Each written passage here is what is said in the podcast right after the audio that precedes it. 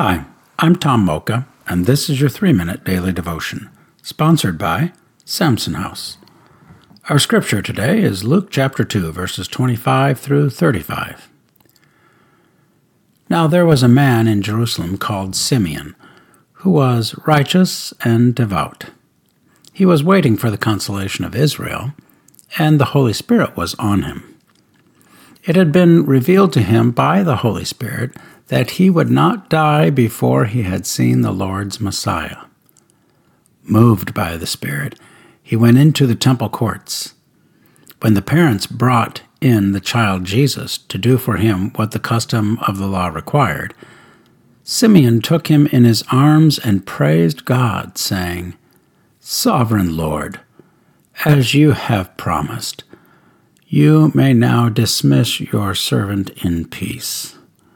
For my eyes have seen your salvation, which you have prepared in the sight of all nations, a light for revelation to the Gentiles, and the glory of your people Israel. The child's father and mother marveled at what was said about him.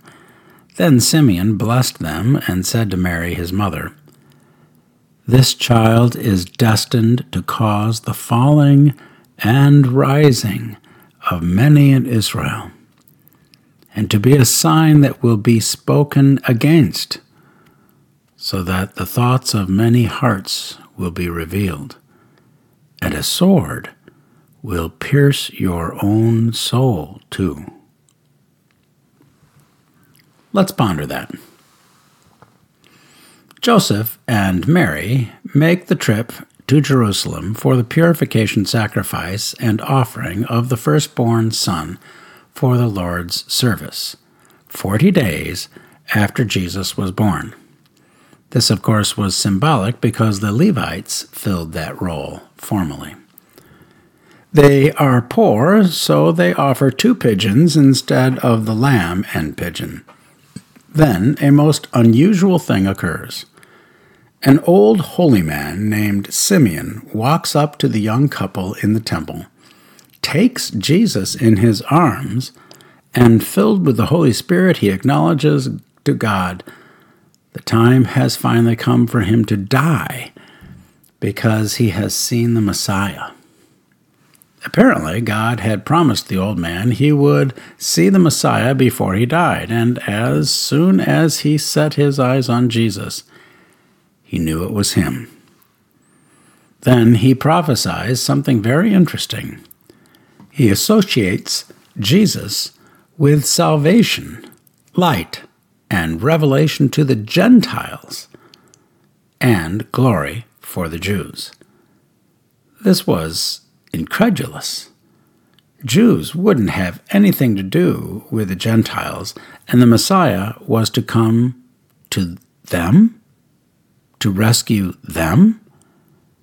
Not the Gentiles, too. And Simeon wasn't finished. He looks right at the parents and blesses them, and then, with added ominous prophecy, speaks directly to Mary.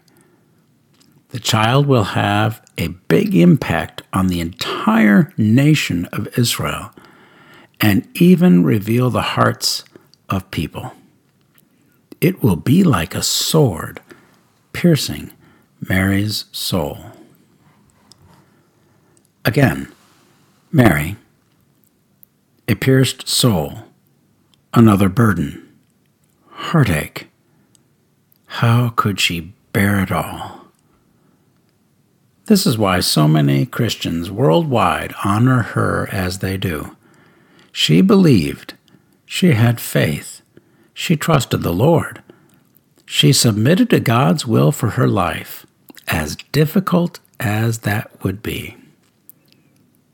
It is why we call her blessed to this day, and why she is a wonderful model for our daily walk of faith. How can we pray about that? Let's ask the Father to reveal His will for us today and for Mary like faith and trust to submit to that will. Thanks for listening, and have a great day.